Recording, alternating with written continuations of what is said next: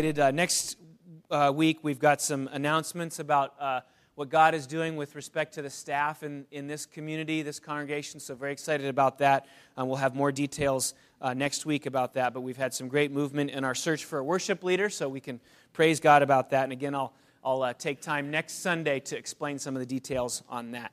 But I want to jump right in at this point to our new series, which is All Things New went through the New Testament and uh, looked at all the instances, all the uses of the term new, and, and sort of lined them all up, and then picked out several of them that we, we would go over in these next weeks. Um, and, and, and it, just to unfold what it is that God is doing through Jesus Christ in our lives, and maybe some possibilities for us in the coming year um, some spiritual possibilities. I know that you're thinking about your New Year's resolutions and, and how you want to change your, your, your job or how you want to change your schedule, your relationships. Well, let's think a little bit also about what we want to do with respect to our spiritual lives. And these um, texts that we're going to be looking at over the next weeks will help us to ask that question and to seek a little bit um, what God might want to do in this coming year.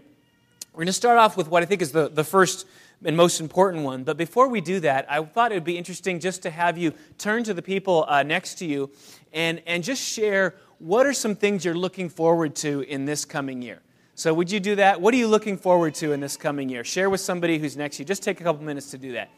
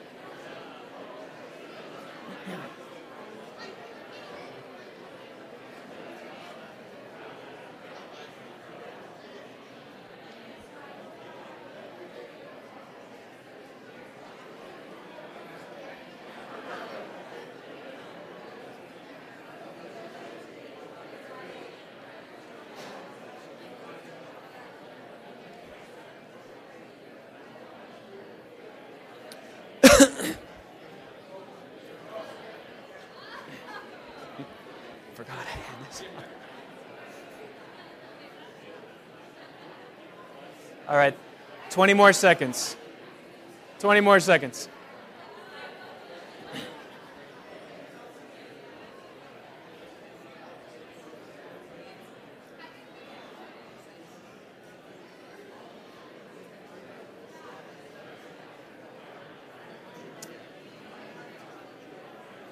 Okay, let's let's come back together. I wish I had a uh, recording of what every person said, but we need to compare it at the end of the year. All right, so of all the things that you're looking forward to in this next year, I want to suggest one more that you add to your list, and we're going to kind of explore this, we're going to discover this. It comes out in this little parable that Jesus teaches or talks about regarding the new wineskin. And so, um, if you would open with me to the book of Matthew, Matthew chapter 9. If you need a Bible, raise your hand. We've got uh, plenty of them to hand to you. Matthew, Matthew chapter 9. And it's on page 693 that we're going to be looking at in that particular Bible. Matthew chapter 9. A spiritual possibility for you to add to your list of resolutions and things that you hope for in this year coming out of this uh, little metaphor of the new wineskin. Now, let me, as you're looking that up, give you a little bit of context here. In chapter 10, which is the next chapter, we are going to be seeing the calling of the 12 disciples. Jesus will solidify who the 12 uh, apostles are, and then he will send them out to do ministry. And so in chapter 9, there is some preparation for that going on, some preliminary information about um, what Jesus is doing uh, what he's accomplishing in the world, and what it will be like to follow him. And this is going to be helpful for us as we think about this, this coming year and what's next. So, starting in uh, chapter 9, verse 14, we read Then the disciples of John came to him, Jesus, uh, saying, Why do we and the Pharisees fast, but your disciples do not fast? Now, a couple things about that verse. John the Baptist here was a forerunner of Jesus. He came to prepare the nation for the coming of Jesus Christ, uh, proclaiming his coming, and, and he had some disciples. John did. Now, when Jesus came, John was quick to realize that he was uh, subject to Jesus, he was below Jesus, and, and some of his disciples went and followed Jesus, but not all did. did. Some continued uh, to be, it seems, a little bit confused and to follow John. And so they come to Jesus and his disciples, and they ask them this, this really kind of a harsh question is how come, you know, we're going, we're fasting and doing all the right spiritual things, and you're not?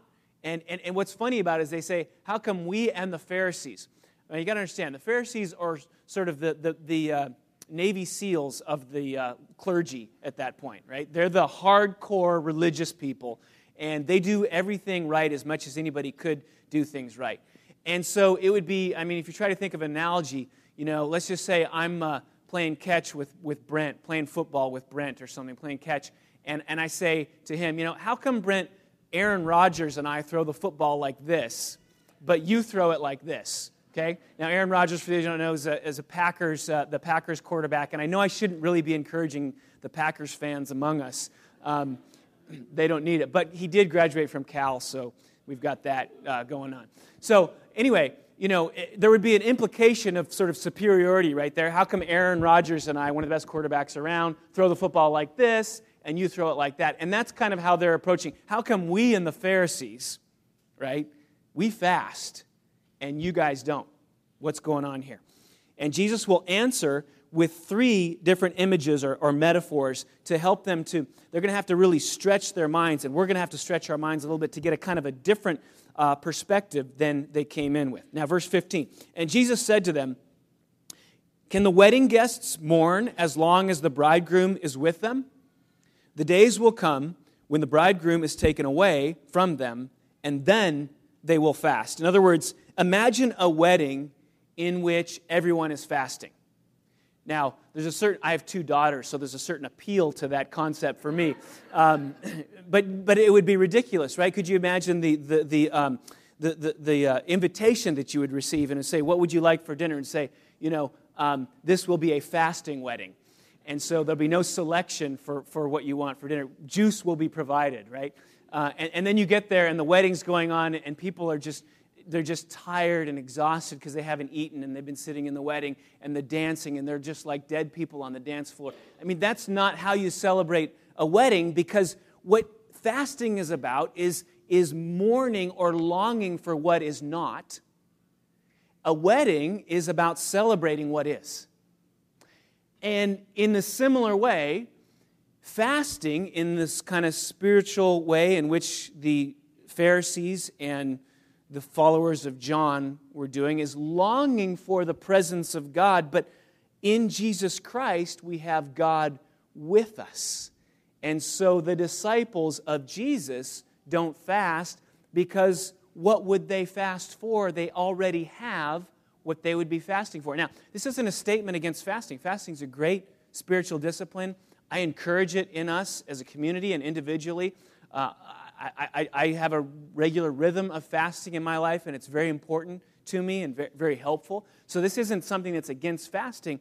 But what is being said is that we are in a particular season with the presence of Jesus Christ in our midst, and that season, the reality of it changes everything. We have to look at life in a different way. The coming of Jesus changes everything. Now, he's going to reinforce this with a couple more uh, images here. Verse 16. No one puts a piece of unshrunk cloth on an old garment, for the patch tears away from the garment, and a worse tear is made.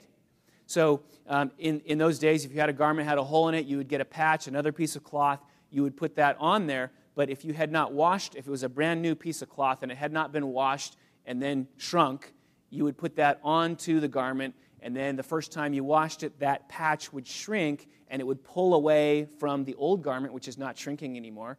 And so there would be then left a bigger rip than what you started with. So no one would do that. You can't just overlay, in other words, you can't just overlay um, what is new on what is old because they won't mesh together perfectly.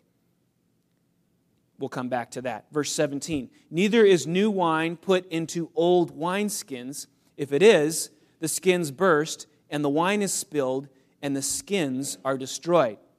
But new wine is put into fresh wineskins, and so both are preserved.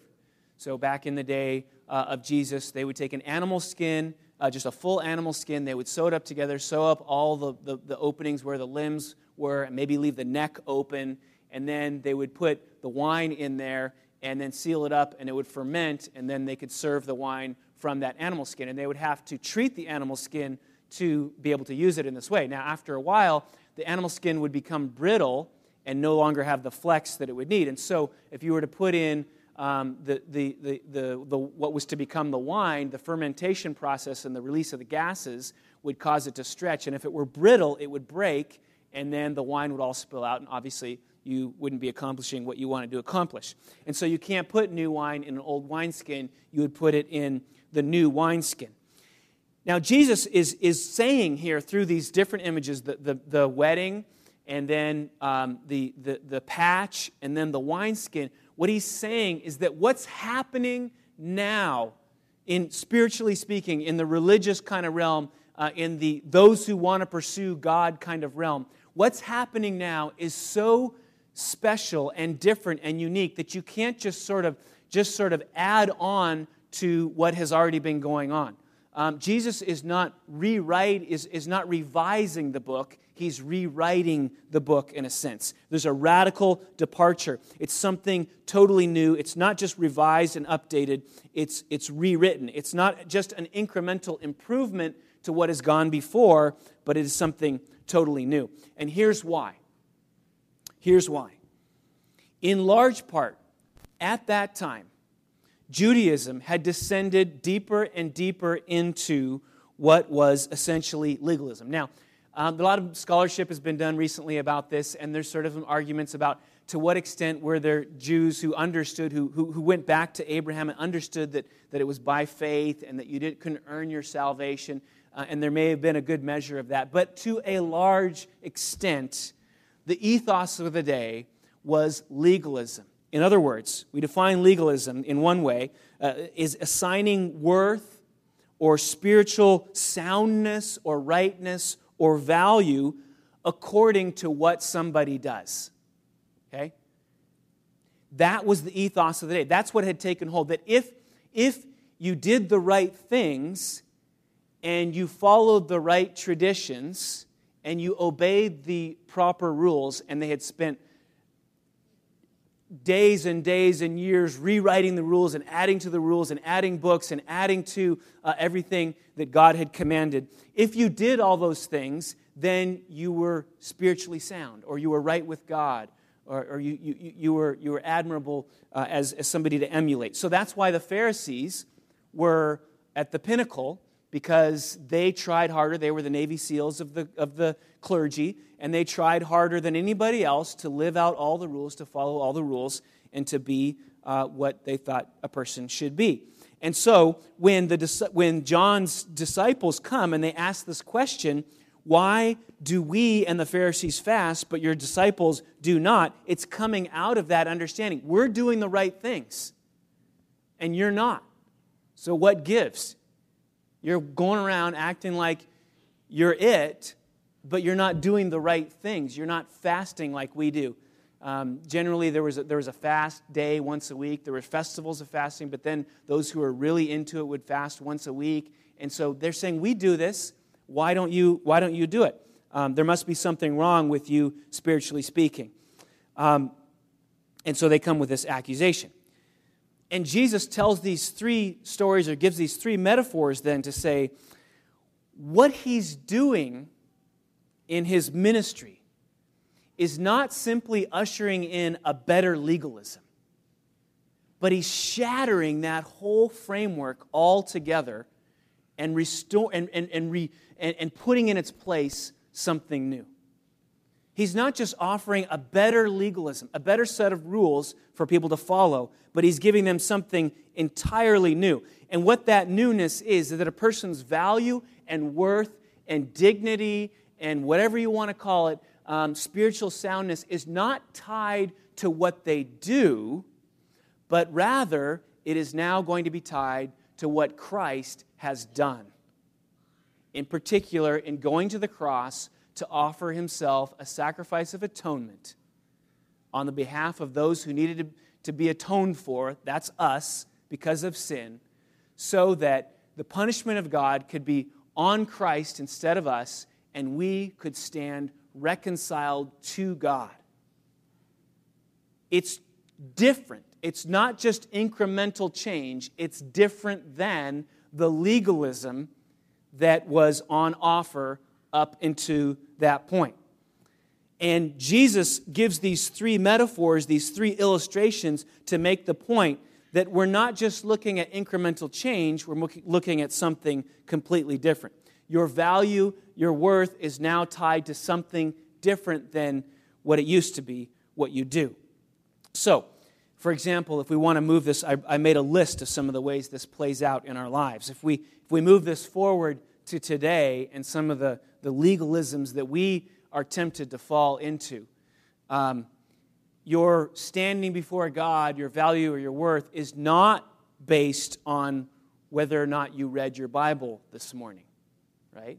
As good as that is. In fact, yesterday I was with some of my Emmaus partners, and I was saying that I had, I had kind of been falling down in that area of my life and not, you know, doing my devotions like I had, had wanted to. And I really saw a difference in my life. And so, um, so I was happy that God was calling me back into that, and I had been more consistent, and I was seeing the fruit of that consistency in my life. And that's a beautiful thing. And yet, it's not indicative of my standing before God.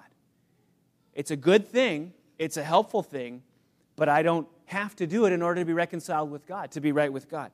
It's not whether we show up at worship with a life that's all put together.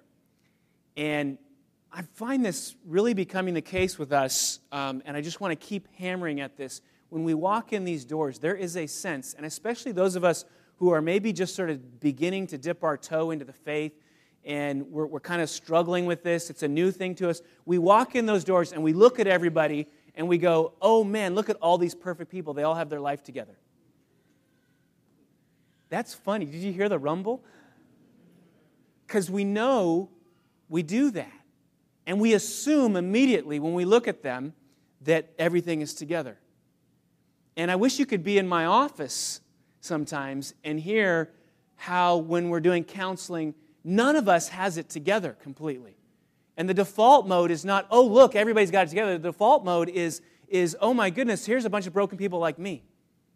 And when we, when we get that, and we don't kind of set this bar of, oh, I need to, if I go there, I need to be perfect or I need to have it all together, then what happens is we open ourselves up to the work of God in our lives because now we can be honest about what we're really struggling with and we can seek, help. We can have people pray for us and have the Holy Spirit intervene in our lives. And so it's incredibly important that we don't attach, that we don't fall into that legalistic trap. You know, are you a Pharisee? Uh, are, are you good enough? Do you do all the right things? And so um, this radically changes how we come together and how we gather. Um, it's not about, you know, did we do Count Me In the last time? You know, did we show up in the video that we show? Um, and, and look, I'm a good Christian because I did Count Me. Now, Count Me In, I love Count Me In. It's wonderful, right? But again, our value, our worth, our being is not attached to whether we do these things. That's legalism. And that's not what God has called us to. It's not whether we give enough to the church or to other ministries that we want to support, right? Our value, our worth, our, our, our standing before God, our spiritual soundness is not tied to that. It's not whether we post deep things on the church Facebook page, right? as cool as those things are and have been very helpful to me a lot of times. But, right, if you post a deep thing, now it's not like, right, you know? So, um, I didn't even finish that sentence, but you know what I mean. Um, it's not whether or not when you're always in home group, do you, in your home group, do you always give the right answer? Right? You know, there's this tension, like if I say what I'm really thinking, that's I know is heretical, but it's what I really think right now then I will be looked down upon and I won't be one of the good people, and therefore, uh, so I'm not going to say it. And then what we've done is just closed off that area to, to God's intervention and growth. Because now I'm going to stuff it back in the closet and just pretend like it's not there, go on with my merry business, and keep believing this heretical thing. Um, and because I haven't gotten it out in the open, so people can pray for me and, and work with me and help me on this. right? So, what if we actually, in our home groups, we said what we're really thinking and then responded in love and grace and, and help? And, and, and I'm not saying we, we diminish truth at all, but that we get real and we acknowledge that, that uh, our value and our standing before God and before the people in this home group is not, a not tied to us having the right answer all the time. Otherwise, we just sit around and everybody goes, Jesus. The answer is Jesus, right? Because we know we're safe if we say that uh, at every turn. Um, and we could go on and on about the, the trappings that, that we create in a community like this, the legalistic kind of trappings that we create. And it's, but it's not only here where we create those trappings, we create them in other places too. Not only is it the burdens we imagine God put, puts on us, but it's the burdens that we imagine people put on us too. So this was the holiday season, and probably some of you were spending time with family. You ever have that temptation? You have that feeling when you go back to visit family, like, I got to make sure that I, I tell them how much I make now and what kind of car I'm driving now. And you feel all this burden to impress them with how much you, better you have become since the last Christmas when they saw you, right? And so it's not a burden from God, but it's a burden from the people around you that you place on yourself um, or, or your spouses. Do you ever, you ever compare yourself to the, you know, you women, you compare yourself to the Proverbs 31 woman. You know, some of you know the last chapter of the book of Proverbs is about like the perfect wife. And any wife who reads that immediately feels like just that they don't live up and they could never live up to this. It's overwhelming. And so you're in your marriage and you're thinking, uh, I have this burden to be this person for my husband. Or husbands, how about us? you know, love your wives as Christ loved the church. Well, there's a challenge, right? I mean, how many of us live up to that? And, and we, we, we have that burden, though. I, want to love my life. I want to be Christ to her, but I'm going to fail over and over. I want to be like Christ, but I'm going to fail over and over again. I can't live up to that burden. And yet, I, I, it, it's a form of legalism if I'm continually beating myself up um, against that and, and, and saying I'm not worthy or I'm not, I'm, I'm, I'm not fit, sound, because I'm holding myself to that standard. Um, and we can do this with boyfriends or girlfriends, the same. Um, or we feel this burden, you know, did I post or tweet or Instagram the coolest thing today?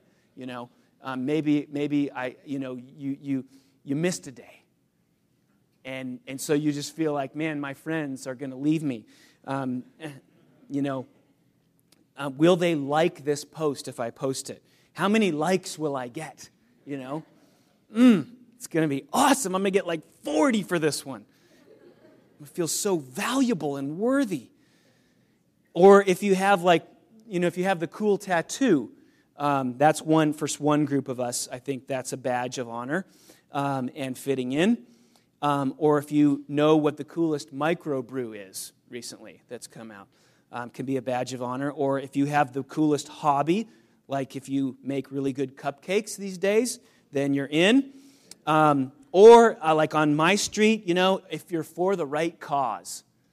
If you have identified the cool, the right cause, then people will like you and you will, you will be in and you'll be accepted. Um, and if you like the wrong causes, then, then you won't. Um, and, and, and, and here's the thing we could go on and on. I'm going to stop there. But in the new wineskin faith, none of these, none of these things contribute one shred of value or worth to us. You understand this? In the new wineskin faith, none of, none of these things contribute one, shed, one shred of value or worth to us as human beings. And, and this is the season of New Year's resolutions, and, and that's good. And I'm sure you share, some of you shared resolutions that you have, and you're thinking about things you want to do. And I know I, am thinking about things I want to change and do, and, and that's great. Um, but there's a dark side to the New Year's resolution thing. And that's this is this sort of um, this sort of uh, incessant demand to make ourselves enough. Do you ever feel that? This incessant demand that we place on ourselves to make ourselves enough. And the New Year's resolution thing, the dark side of it is it plays into that. If I just do this, I'll be enough for my spouse. If I just do this, I'll be enough for the people around. If I just do this, I'll be enough for God, and He will love me and take me in, and I will be spiritually sound and worthy in His sight. And it's the dark side of the whole New Year's resolution thing. Right now, I just, just hear this. Right now, in the eyes of Jesus Christ, Father, Son, Holy Spirit, you are as beloved.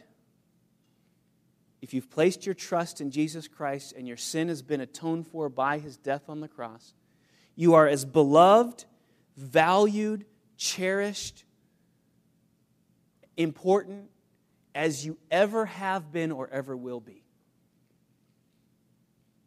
You hear that? Right now, as we're sitting here. In Christ, you are as beloved, valued, cherished to Him, to God, as you ever have been or you ever will be. That's the message of the gospel. That's the message of the cross. That your worth before God and thereby there from that before everybody else who's around you, your worth and your value is tied to nothing other than the fact that you were made in the image of God. And when you turned away from God, He went to the cross and died for your sins and was raised again as proof that that was efficacious. And as a result, you have all the value and the worth that anybody could ever attribute to you. What more could be said about you than that the God of the universe was willing to die for you? Tell me. Like, how many likes on Facebook compare to that, right? There aren't enough likes on Facebook to compare to that one statement that has already been made. You can't post a cool enough Instagram picture to begin to compare to that. You can't make enough money. You can't have the title, the credentials. You can't do all the church things. Nothing compares to that statement that's already been made in the person of Jesus Christ. It's done. That's it. Relax. Take a deep breath.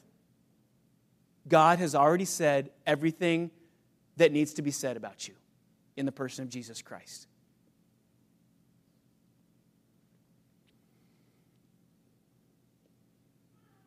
That's the new wineskin faith, and I want to say that that's freedom. That's freedom. And as we go into this next year, my prayer is that you would resolve, and I would resolve, to live under that freedom and that grace poured out in Jesus Christ over this next year. And that we might extend this freedom to each other. That we might, we might be uh, the, ar- the hands and feet of God's grace in each other's lives by extending the freedom we have in Christ, the grace that's been poured out upon us to each other. That's what the community is for, to reinforce what's already true about us in Jesus Christ to keep proclaiming it into each other's lives. Look, you're trying to, you're trying to earn it again. You're trying to become valuable by doing something. You're trying to earn it. Don't do that. It's going to hurt you. It's not true. It's not. That's what the community is for. And we need to work at getting better at this in this coming year, proclaiming the gospel into each other's lives. I've been reading this book called um, Accidental Pharisees by Larry Osborne. That great title, Accidental Pharisees. And uh, in this book, um, I want to just read one little section from it. There are lots of legitimate implications that can be drawn from Scripture. The Holy Spirit has probably prompted you to apply some of them to your life. That's one way God takes us to a deeper level in our walk with Him. But the moment my personal application of the implications of Scripture becomes the lens through which I judge others, something has gone terribly wrong. The black and white commands of Scripture are not open to differing interpretations. We don't have the freedom to pick and choose which of the Bible commands we like and which ones we don't, which ones we agree with and which ones we find outdated. We don't have the freedom to lie, steal, slander, turn uh, deaf ear to the poor, hoard the gospel, worship idols, or fornicate. But we do have freedom in many other areas. And listen to this. And it's this freedom that can drive the fledgling legalist within us all crazy. in those areas where it's unclear what we're supposed to do. And people do it in different ways. And we don't like that. And so we want to bring down a law, even when there's not one in Scripture. And then we start imposing that on each other. Once the Holy Spirit places a clear call on your life to do something or not to do it, it's hard for most of us to fathom why everyone else didn't get the same memo. Right? And when a community starts sort of forcing these extra biblical things on each other or holding people up to expectations and standards that are not of God, then legalism sets in and we stop serving the purpose for which we came into existence, which was to reinforce the gospel of grace in each other's lives. Now, there's a whole thing about accountability, and we're going to talk about that another time. And, and, and they two fit together fine. You just have to think it through a little bit. But the main point I want to make is that as a community, this is our job, is to, to re- so many times we get frustrated with people, and we're frustrated with them for things that are not sin. Right? And what are we supposed to do in that circumstance? We have these high expectations of the people around us. But whether they meet them or not, some of them, it's not sin. And so we're like the Pharisees piling these burdens on people around us, and they feel it. And what God is calling us to do is to release release the people around us from those burdens. Now, if there's sin, you know, we need to do the accountability thing. But in so many instances, what frustrates us is not sin. It's just that we want him to do it the way we want.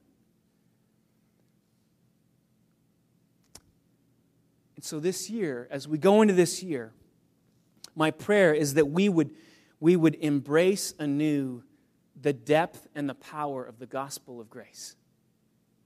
And that we would first of all, internalize it for ourselves. And all those expectations we keep trying to live up to, we would see in the light of the gospel. We would stop trying to find our value and our worth in being this or that or the other thing. Number one. But then, as that happens inside of us, we would, we would stop putting those burdens and expectations on the people around us as well. That's what it means to reflect the gospel into people's lives. And the result is freedom. The result is a spring in your step. The result is an openness to the leading of the Holy Spirit. The result is a, the, the freedom to love people, just flat out love them like Jesus did. So we're going to celebrate communion. This is your first communion, I'm guessing, in this new year. And here's what I'd love for you to think about as you come forward for communion this morning. And this table is open to anybody who's placed their faith and their trust in Jesus Christ. You don't have to be a regular attender here or a member of this church. Um, if you've come to Jesus as your Lord and Savior, then this table is open for you. And if you haven't made that decision, then we're just as glad that you're here with us this morning. We hope that you'll continue to be part of this community, to get involved in a home group, continue to ask questions and to seek. We want to be a place where there's that freedom to do that seeking. So we're glad that you're here. But when you come forward this morning, for those of you who are coming forward this morning to take communion, here's what I'd like you to pray about and think about. Number one, what burdens have I placed on myself that need to be lifted? So that I might rest fully and finally in the gospel, in the grace of God. How am I trying to find my worth in the things that I do or the status that I have, the ways that I measure up. Maybe there's just some of you, the Holy Spirit, I believe the Holy Spirit works in these kind of moments. There might be something that you've been laboring under for years and you didn't even realize it. Some way that you're trying to, to earn your way. And God's pointing that out to you. And He's saying, look, stop living under this burden. Your value, you will never be valuable enough, worthy enough, if you keep trying to earn it in this way. I have made my statement about you in Jesus Christ, and nothing compares. And so today, when you come forward to take communion, you want to lift that burden off and free yourself from it. and live in the freedom of the gospel. And then at the same time, I'd like for us to pray about how maybe we have been putting, we've been Pharisees to the people around us, putting expectations on them, laying burdens on them that are not of God. And that in this coming year, whether it be with our spouse or with the, our extended family or whoever it is, the people in our church, our home group, how in this coming year we're going to resolve to release those expectations. We still want to be holding people accountable and, and, and be in their lives in that way. But enough of the legalism thing. Let's throw that off. Let's throw that off together this morning. So I remind us, and this is really at the center of what we talked about today, that on the night he was betray, betrayed, Jesus um, gave thanks. And when he had given thanks, he broke bread, saying, This is my body, which is for you. Do this in remembrance of me. In the same way, after supper, he took the cup, saying, This cup is the new covenant in my blood. Do this whenever you drink it in remembrance of me. And this is indicative of the statement that God has made about us through Jesus Christ that our value and worth is tied up in His statement of who we are and not in what we do. And there's tremendous in freedom in learning to accept that daily. So, Lord, would you help us today to accept your grace and to live more deeply into it?